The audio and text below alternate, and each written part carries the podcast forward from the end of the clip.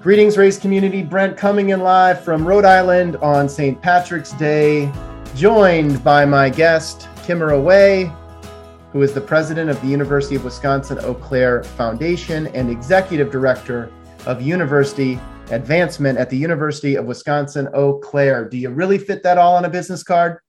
It's pretty tough, I have to tell you. I just say I work for the university. well, I am also thrilled to welcome a special, unexpected co host.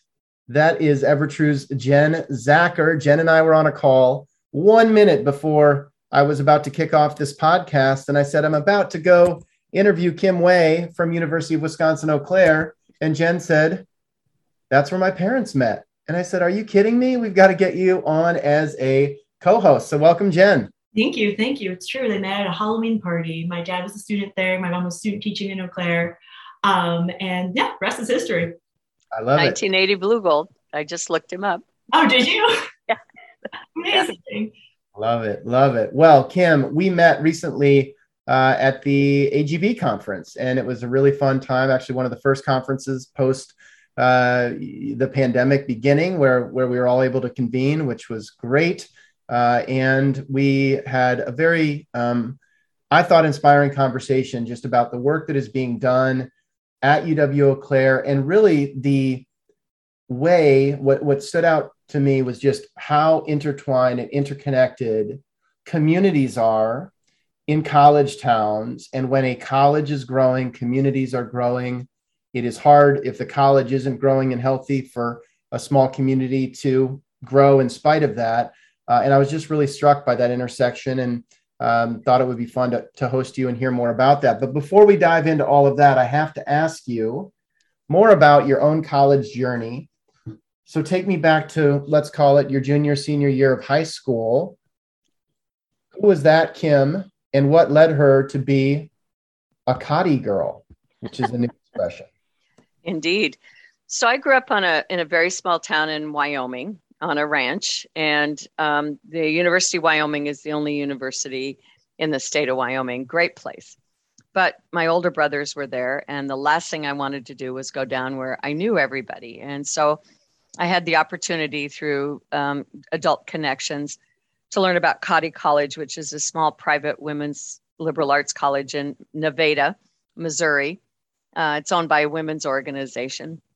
And this um, mentor said, you know, you should go to Cottey. I said, okay. And um, 700 miles away, my parents drove me there, dropped me off, said, we'll see you at Christmas, and uh, had never been far from home a- until then. Thought I was going to die, but it was the best experience of my life. I made some of my dearest friends there. I loved it so much that after I did graduate from the University of Wyoming, I went back to Cottey to work. So it was my also my first college experience, but my first work experience as well, post college. And you did a two year program or? Mm-hmm. Yeah. So yeah, it was a two year. Uh, and then made your uh, way back to Wyoming. Yep, went graduated from the University of Wyoming. Go Pokes! Yes. Go Pokes! Seven thousand feet above sea level. Tough Correct. place to go for a jog, but a beautiful place to go to college. Um, tell me more about the Wyoming experience. We absolutely love working with the team there. Uh, and I know uh, maybe you got connected to some of them actually at the AGB conference. Um, so I, you know, when you transfer to a university, sometimes it's a little bit hard to get connected because a lot of, you know, everybody goes and kind of builds those networks when they're freshmen. I had the opportunity to join the Branding Iron student newspaper. I was a journalism graduate and so I, I, joined the newspaper staff, worked at the Branding Iron, and is, um, can I just ask? Has it been determined that is the best name for a newspaper in all of college? yeah, it's great. It's great. Yeah. I was gonna say it's incredible. I love it. yeah. Well, you know, uh, cowboys, you know, all uh, all of that stuff. Um, and you know that really was a, a wonderful experience because I had the opportunity to hone my writing craft and photography and um, you know really loved being a, and do to this day love being a university of wyoming graduate i can sing and often do sing the cowboy joe song here we go um, This is yeah. your moment, real quick. Yeah. he always sings ragged music to the cattle as he swings. Back forward in a saddle on a horse, pretty good horse, got a syncopated meter, and the there is repeater as they run. Yes, run when they hear him a coming. When the Western folks all know he's a highfalutin, rootin' tootin' cowboy, son of a gun from old Wyoming cowboy Joe. I list lost the last part of it. I, I performance anxiety. Jen, let's go. Yeah. Incredible. I was um I was out in Wyoming in January and I really wish I knew this song prior to. I'm kind of kicking myself for that one you know, when you're the only university in a state that the entire population could fit in many large cities, medium sized cities, you know, you take great pride and ownership. You know, they say, you know, most six degrees of separation thought it's really about three degrees of separation in Wyoming. I have been known to yell at people who are wearing Wyoming t shirts or license plates. Where did you get that? And do you know where are you from? And do you know so and so? And by you know by the second name we have a mutual connection. So it's uh, i'm very very proud of my wyoming heritage. I love that. Yeah i grew up in iowa. And so generally when i meet somebody in the east coast and they hear that i'm from iowa they they immediately say oh do you know my do you know my friend jen from iowa? And it's like no there are there are 3 million people there. Like i don't know everyone from iowa. But it sounds like in wyoming it's it's a reasonable question to ask people it is a reasonable question because more likely than not you will you will have a connection very quickly. So it's a great state. It's a great place to be from. I loved it when i was out there. It's beautiful yeah. too. It sounds yep. like um, strong uh, academic experiences. I know that along the way you pursued a master at the university of kansas but i don't know the exact progression there. So what was um, what informed your career path coming out of Wyoming? Well, um, I had I had the opportunity. I was a journalism graduate. I actually had a job at a small newspaper in Torrington, Wyoming, which is about 50 miles from where I grew up. And um, but at the same time, Cottey had recruited me to go back and be the public relations person, and so it was kind of this, you know, to the path into the woods, and they diverged. Which one do you take? And I I really thought the Cottey, because I loved that Cottey experience too. And so I had the opportunity to work there. And I'm, I'm amazed because, you know, right out of bachelor's degree, you know, you're running a, a PR program and you're doing, I mean, I did it all. I did the news media, I did the publications, I did all the photography. And I mean, it was just a one person operation. And and because of that, um, you know, my whole career has been in higher ed. And um, had the opportunity to work first in university relations, and then um, when I was I wanted to get closer to home, so went from Missouri to Kansas. Uh, not a huge leap to get closer to home, but um, and then was at Emporia State University for a number of years, first in their PR department, but then one day the president called me in and said, you know, we're letting go, we're firing the head of the foundation. I thought he was telling me that to do media stuff. And we need somebody to go over and be the interim. So I want you to go over and do that. And I laughed. I said, Yeah, right. He goes, No, you're going over there. And I got over there and I thought, you know, this is a job I think I could do and had no fundraising experience whatsoever. Um, but they did a search and they hired me. And being naive, I think, is sometimes the best thing. You know, ignorance and naivete, I think, serve you well um, because I when I came onto the job, they had committed to doing their first campaign or big campaign. They were in the middle of building a, and raising money for an alumni center. They'd committed to switching software programs and they'd committed to um, building a softball baseball complex. All of those things were really early on, and I didn't know any better that I couldn't do that stuff. And we just, you know, went about it and had great had a great president that believed in me and a board and and you know I, I learned a lot. I used to say my you know they talked about management by walking around a long time ago as a management skill. Mine uh, was management by mistake. Uh, i had a lot of people who were very patient with me and i really cut my teeth there. And so i you know. tell us about some of the mistakes if you're comfortable sharing. What stands out? Any humbling moments you can share? Absolutely. Uh, you know I didn't know anything about managing people. And I'm sure um, some people would say I was not the best, probably not the best boss, because you know I was, you know, you need to do it this way and only that way. I was more of a micromanager at the time, and um, and you know was very impatient. Did you say you need to do it my way? Yeah, although I was not away at the time, but yes. Okay, all right.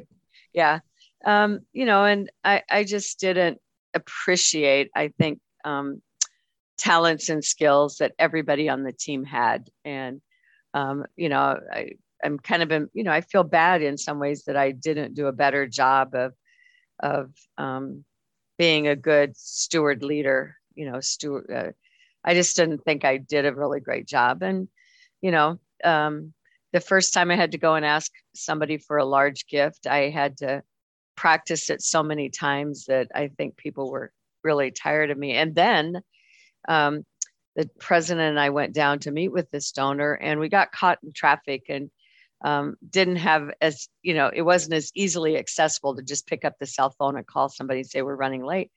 So we were literally only a few minutes late, but the donor said, yeah, and he left. And so all of that energy and effort that went into, um, you know, this big ask um, it had to be replayed later, and it was ne- not nearly as good and positive as it could have been. Wow, that's a tough one. Um, any experiences of uh, asking for way too much or way too little? Um, so the president at the time, who was one of my mentors, I I really respected. He's since deceased, but I really respected and admired him. But um, he and I would work with him, and we would we would talk about okay this is the way the ask is going to be and this is what you know okay we're good we're good we're good. And we'd sit down and we'd say you know this is what we're working on and we'd really like you to uh, ask you to consider this gift level. And before you could get the a dollar amount out the, the president would say but you can give whatever amount you want to give. So he was already negotiating downward. Um, and you know that was a bit of a kind of a frustration on that. I, I think I learned then that silence is a really, really good skill. The other bad lesson that I learned at the time was um, we were talking to two brothers who had very substantial wealth and talking about we'd taken them to lunch at the country club and looked over and their spouses were over there having lunch and i and um, i realized that we really blew that one we should have involved the spouses in the discussion and I should have known better. Um, we ended up doing okay with them, but I think we could have done a lot better. Well, thank you for the candor. Now let's talk about some of the best memories. What are some of the you know favorite donor stories or unexpected successes maybe that that come to mind? so one of the donors that I had at that time in Kansas, um, I will always remember this. He gave the lead gift for the welcome or the alumni center, and he said, "You know, all of us just want to leave our stain on the earth." And you know that was why he gave and why he wanted their name on that is just as a recognition of his family's success.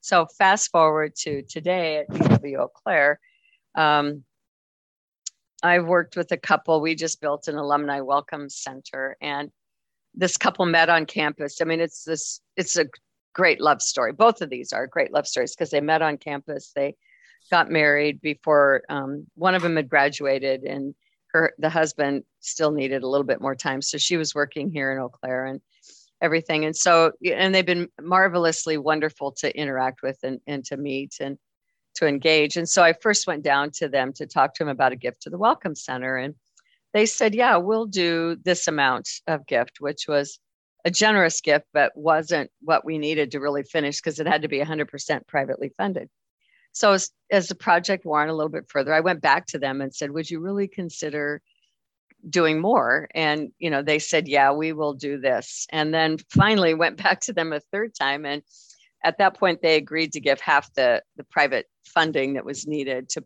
to the lead gift for the project.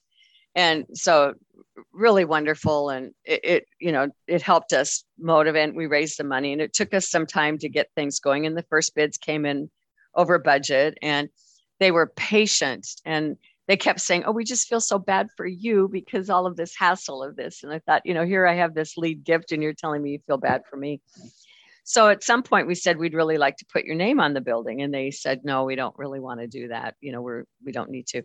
And again, I kept going back to them and going back to them, and finally they agreed to to put their family name on the building. So when we dedicated the building, um, Tom was telling the story about all these things, and he's coined a new term called that they were kimmed. Um, that you know they they were kimmed about this whole process of coming back and asking and asking. So I uh, uh, it, I recently reached out to them and I'm meeting with them to say I want to come back and I want to get I want to kim you again. So, um, but so gracious and what that taught me, um, and I've always appreciated this is, you know, my goal is always to have joyful donors. You know, and the most humbling experience for me is and and totally I am just in awe when they thank me for creating that opportunity for them to fulfill a philanthropic dream. And and that that just makes me think you know i have the best job in the world. Um, i have another donor story which is in, ongoing right now. We're building an event center and came about another donor couple who met here on campus and they donated the land um, where we're going to build this. They owned riverfront property. They had a business there. And we'd asked them about doing that initially and they said no because they thought that they, they just said no. But then about six months later they came back and said are you still interested? And of course we're interested. And um, so the project has evolved it's taken seven and a half years for this project to develop we've been in up and down and sideways with partners and and then covid and so we got to a point where this summer, at one point, they wanted to fire all of us and do something different. I mean, it, it, has been a journey. Um, but this summer, um, one of the challenges has been, you know, the fundraising for because they said we're going to give you this much, much, but I still had about a 10 to 12 million dollar fundraising goal, and I was trying to generate gifts with naming opportunities. But they didn't want anybody. They didn't want. They weren't sure. They wanted a lot of other names in the building to to clutter it, and so we met with them, and they finally said, "Look, we're you know we're going to have to probably fund this whole thing if we want to get it done right. And so they agreed to do the entire philanthropic goal of the project, which is right now $40 million. Their total gift with the land and everything is about 70 million. We break ground next month. Incredible. So, Incredible. Let's talk a little bit about, I mean, that's a great segue to some of what we discussed at AGB. Eau Claire, Wisconsin, around 70,000 people uh, population. Uh, of course, Eau Claire means clear water, uh, right there in the Chippewa Valley. And um, Eau Claire and UW Eau Claire are uh, inextricably linked. And it sounds like even more so as projects like this emerge. And so I'd love to just know more about what it's like, you know, in a small college town at a time when a lot of small colleges are challenged, frankly. Um, it sounds like you're um, identifying, um, you know, folks who are not only supporter supporters of UW Eau Claire, but supporters of Eau Claire. And you know, just tell me about kind of that experience. You know, when I first came here, very little had changed on campus and in the community, and you know, we couldn't even get alumni to come back because they would say, "Well, nothing's different." And um, and and you know, there was a big tire plant in the community that had gone out of business or left, and and so you know, I always say, I mean, I've always been in higher ed in mid-sized and small communities where sometimes you feel like as an institution that I think the community recognizes the value of it, but there's also that notion of familiarity breeds contempt. And sometimes there's a, a, a struggle of a love hate.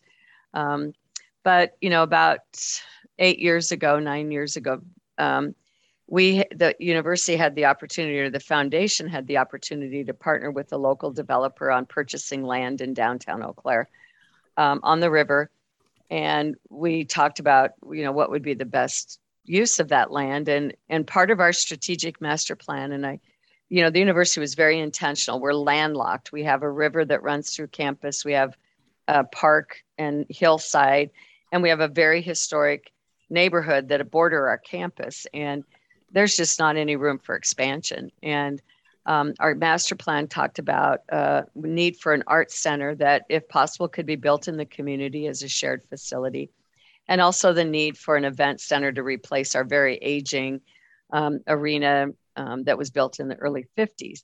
And so we had that campus master plan, which really was guided some decision making. And so uh, we agreed that we could, you know, build this arts center and also a mixed use uh, project because we're very short on student housing. And, and so the foundation partnered with them and um, we bought the land and then we proceeded in building um, a mixed use student housing project. Now, understand, I always tell every partner that I work with, we are not the masters. We're the worst partners we'll ever work with because we don't control our own destiny. Um, the state of Wisconsin has pretty strict rules about um, state institutions doing business with private entities and having prearranged contracts and deals and all of that. So, our board, foundation board, who I give tons of credit to, took a leap of faith and said, let's build this student housing, even though we don't have any guarantee that the university will lease it and use it for student housing.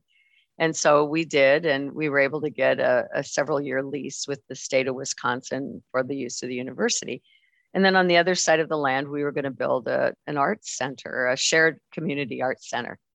And we announced that arts center. We didn't have a dime. We had no money in the the kitty, but we we were going to be very proactive about getting um, state funding, city funding, county funding, and then philanthropy. Um, it was very controversial. It was a fight to the bitter end, and um, things were in the budget, things were out of the budget. The original fundraising goal was I wanted to raise 10 million. Um, my partner said, "Can you do 13 and a half?" I said, uh, Okay, one of our lead donors said, Do you really think we could raise that much money in Eau Claire? We've never done anything like this before. We ended up raising over 30 to 35 million for the project. And in, along the way, because there was such opposition to it, we had to have two citizen referendas on the same day one about the city funding and one about the county county funding and they were opposing referendas so to be successful you had to vote no on one and yes on the other and it was structured that way to ensure that we would not be successful, and we were. That vote was on April Fool's Day, which was also kind of interesting. but it opened, it opened the year before the pandemic uh, in 19, 18, 19, and had a great first year and then immediately shut down because of COVID. Um, it's been successful, but what makes it successful is um, the university is an anchor tenant in the building. Our theater department is housed there. Uh, we do a lot of classes and everything in there, and it's it's fabulous. It's been, and but we also benefited from amazing philanthropy that we never expected to happen, and much of it from younger donors in the community who really believe that we have to invest in the community, and we would never have been able to do that that project if the university tried to do it on its own, or if the community tried to do it on its own. The power of the collaboration was great. And one of the things we learned from that, and that I've learned two things these collaborations, these partnerships are exceedingly hard work. And, and they you have to be willing to put the time and effort. But the other more important thing is when you do that, you always have to keep what is right for the project at the forefront of everything you do. Nobody got 100% of what they wanted, but we got what we needed. And we always, always kept at the forefront what is right. Let us do what is right for the project and it was successful. I mean, so to, the oh, go ahead. 10 million was maybe a challenge, 13 feeling like a real stretch. When did you realize that it was going to be a home run? I mean, 30 is not beating a goal. That's absolutely smashing a goal, especially given you know some of the opposition that you were sharing. Um, and what is what is the building or what is the project called? It's the Pablo Center at the Confluence. It, we called the originally the Confluence Arts Center because it's at the confluence of the Eau Claire and Chippewa rivers, which run through downtown Eau Claire. And it's, it's called amazing. the. Everybody should Google it. Check them out on Instagram at Pablo Center.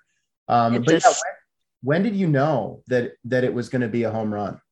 Well, when we the referendums, when we had the successful referenda votes and we got the city and county money, um, and then it was going to be in the state budget, and then it was out of the budget, and literally, our legislative delegation in this region, both Republicans and Democrats, we brought them together and they they literally laid on the railroad tracks to get that to happen especially one legislator who's just said if you want me to be elected again and if you want me to hold this seat for the party you have to put this in the budget. And it it never it's a once funding comes out of a budget it never really goes back in but they got the money back in the budget in a in a grant um, so when those happened and then um, we have these amazing alumni who started this software company and then they sold the company and they created a foundation and they made a naming gift the pablo um, the that's the name of their foundation the pablo foundation.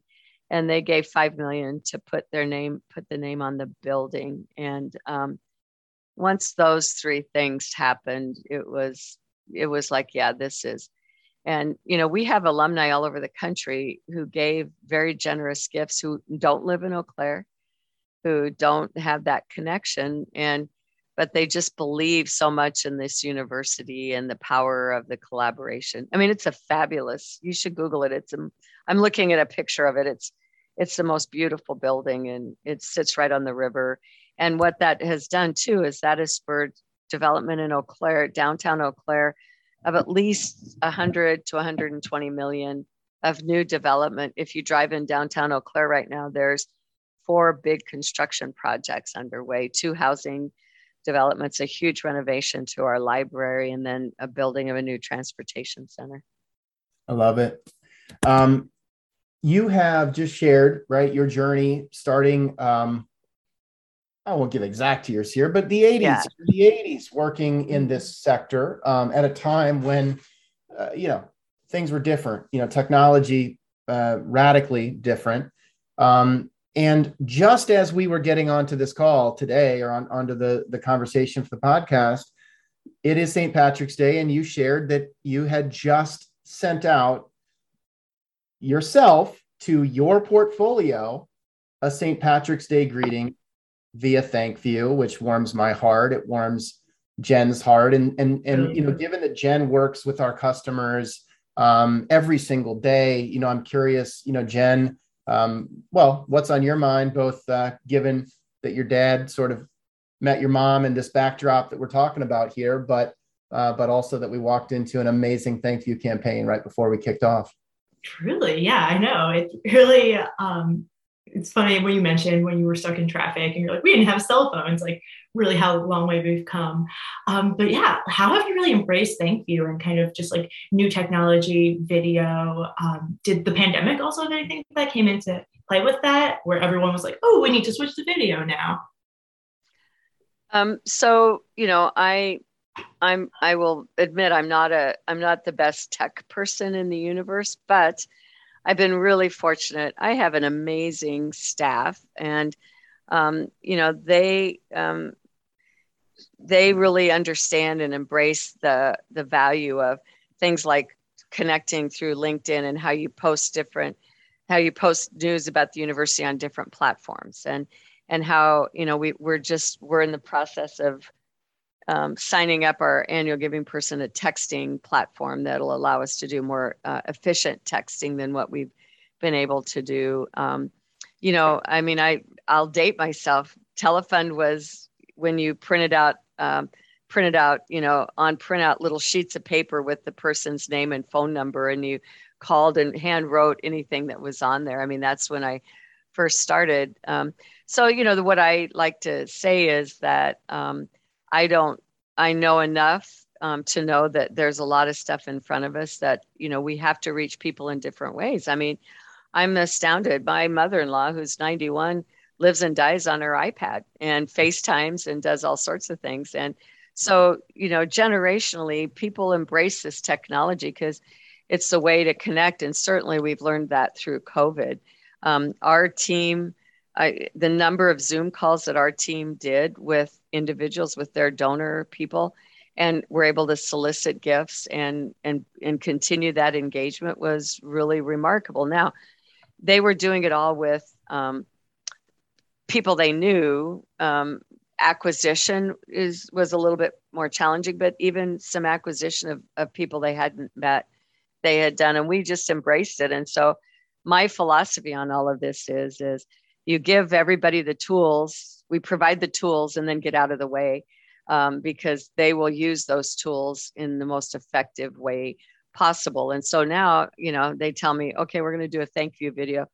um, you got you can record your video yourself or whatever. I said, no, you got to come do it because I'll never be able to get it done right. So, you know, I, I think I, I mean, I think about just um, my own experience of connecting with my daughters who are all over the country and and how we try to connect and how we stay connected and linked together um, it just has to apply to everybody. And so i've got great people who know how to do this stuff and i just say let's do it and let's do it more you know?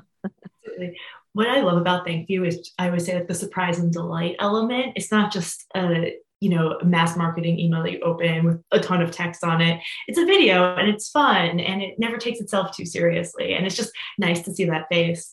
Um, and also, so this morning too, you sent out a St. Patty's Day campaign. Can you touch on some of the responses that you got from donors or that you've gotten from past thank yous? Sure. Um, so all morning, my email's been kind of blowing up from the people that I sent things to one after another. I'm so lucky to be because the theme was we're the luckiest campus in the world because of you know, um, it's St. Patty's Day luck. And, and then our students talked about why it's lucky, why they're lucky to be at UW Eau Claire. And so I have people um, emailing me saying, this is great. Thank you. Um, i I'm lucky because of, and so they've shared their own lucky things. You know, the other thing we do and to great response is, you know, we have a wonderful music department here and I mean, tremendous music program. And so we do happy birthday videos use, featuring our, like, we have a 450 person marching band and they were on a tour and they did happy, they, they played happy birthday. And so we featured the band playing happy birthday all last year. Uh, this year we have a small ensemble group called Impromptu singing happy birthday, um, a male chorus that sang happy birthday. So we we get these different music groups to record happy birthday and then we send them out um, to people and and we get great response on that. Plus it's a wonderful way to feature um, one of our really signature areas of the campus to be doing this this happy birthday. So uh, we use it. what i love about what you've shared as well is i think sometimes um, folks think about thank you after the gift right? You know and, and it's a great stewardship tool for sure um, but the way that you all are leveraging it for major gift communications, because my understanding is you sent out a personalized video from you to your whole, whole portfolio, but all of the other frontline staff did as well. And so, even thinking about that intersection of major gift portfolio level communications um, and in and engagement, I feel like as a team we have not yet um, championed that enough where it isn't always embraced where sometimes it can be you know over in the stewardship department but not being leveraged by uh, folks like you who people recognize you know who you know they want to see your face. They've gotten to know you over the years. And of course getting out and, and seeing them in person is going to be um, i'm sure a big part of 2022 but um, what a nice way to work in some of those uh, those touch points in between and I'm really proud of the fact that, I mean, our, our person who handles this does the data analytics to track the number of opens and responses and everything. And I always trend when I do one that's personal, mine are always the highest open. So, and that's because I've been around the longest and people know me. So, uh, but I always like it because I, I think it's good for younger gift officers to see the, the person who's at the head of things um, as engaged and doing the heavy lifting just like they are. I think that leadership by example is really critical. So, yeah. Something so powerful, just putting a face to the name, too. Mm-hmm. Yeah. We've done thank you videos where it's been um, like a donor who has some student scholarship recipients. And so we've done videos of those scholarship recipients uh, and done personalized thank yous to that specific donor who's far away with their scholarship recipients. So um, our folks have been effective at using we use ThankView a lot. Love the platform. Love it. So what should um, jen's dad know about uw claire eau claire today versus when he attended? Uh, what's the biggest change and what's coming next? Well the campus would be totally different from when he was here. I don't he lives in new york State um, and graduated in 80. I hope I don't offend if I'm dating him. No, no.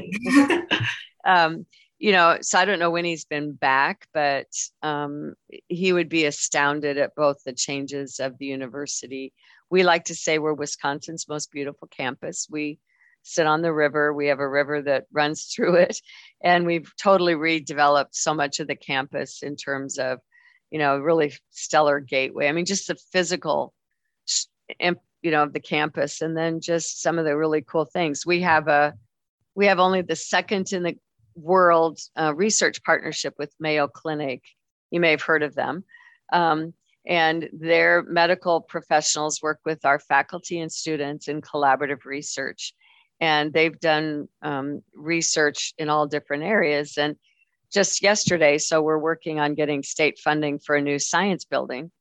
Um, and Mayo is going to be having a lab, a big research area within that building. Um, so collaborate with them in our new event center that we're building down on the river. Mayo is going to be building attached to it their um, imaging clinic and their sports medicine clinic. And so we're very connected and aligned with Mayo, which has provided some amazing opportunities, and not just in the healthcare and health sciences area, but College of Business, where Jen's dad graduated. Um, we do we've introduced a it's a cohort uh, executive uh, mba type of program for medical mayo med people physicians who are getting an executive mba um, as part of their you know ongoing development. So we're we're always trying to look for what is the next opportunity, looking for working with the College of Business to develop potentially a, a nonprofit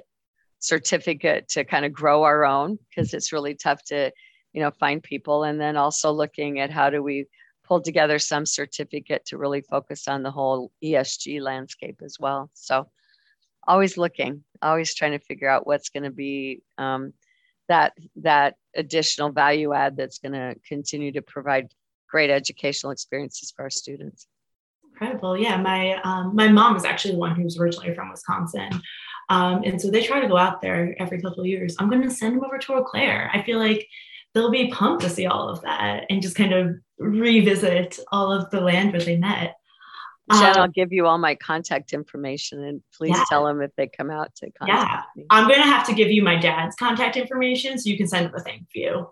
I will. Yeah, I will because we don't have his email. Oh, I'll give it to you. Don't worry. Yeah. Um, yeah. To kill me for that. I promise we won't ask, but we'll just say, hey, you know. I'll let him know. He'll he'll be excited. My mom Good. will be the more excited one because she's the one who's very like rah rah. I love Wisconsin, so she'll yep. be into it. Yeah. Um, Awesome. What advice do you have for other senior leaders who might be less comfortable embracing new technologies? Well, I think um, two things is always find the people that are really um, on your team that are doing doing it and using it a lot, and trust that they're not going to, you know, that they're going to help you be effective. Don't you don't have to do it all. You don't have to be proficient in all of it. You just have to be comfortable and trust that whatever you're doing is going to turn out okay. Um, and I would say too that you know think about you. You know what are what are you? What is your daily life um, related to with technology? You know, um, I'm sure that every person in higher levels is doing Zoom calls with their kids or grandkids, and you know, texting and you know all of those types of things and if if you're doing it to stay connected with your family and friends then think about uh, your constituents as your family and friends and how would you interact with them?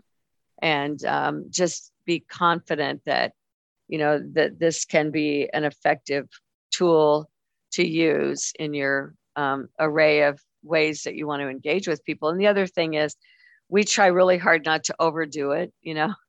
Um, and you have to be sensitive to the fact that not everybody loves zoom. Not everybody you know does love these. And so you try to try to do as much as you can but also be sensitive to the fact that it's not going to work for everybody but you just got to keep throwing stuff out there.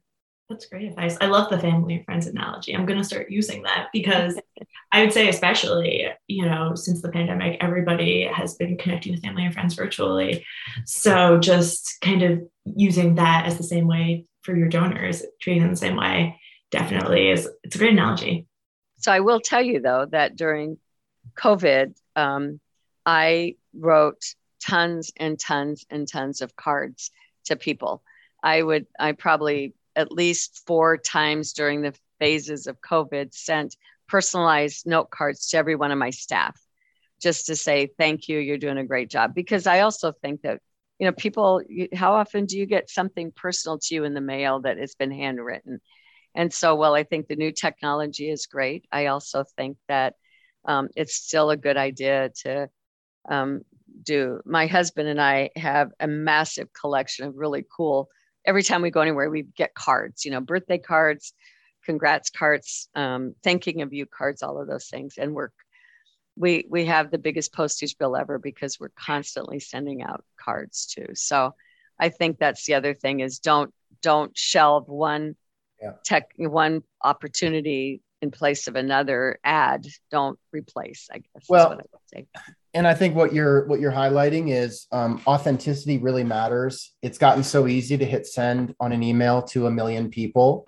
that um, it makes i think it, it puts a higher value on the handwritten note. It puts a higher value on the personalized thank you video. Um, we've just started a tradition you know now that we've brought the companies together uh, jen i'm not sure if you're aware of this but uh, jd our president and i are sending personal thank you videos to our teammates every morning when it's their birthday mm-hmm. um, and they're you know at one point somebody suggested hey should we just make one happy birthday video that you send to everybody. And I said, if we can't spend 30 seconds per teammate on their birthday, then we are doing it wrong. And I think you can take the same approach to your donors. If you've got 100 or 200 or 1,000 people in your portfolio, you're going to have a birthday every third day, or, you know, maybe it's two a day.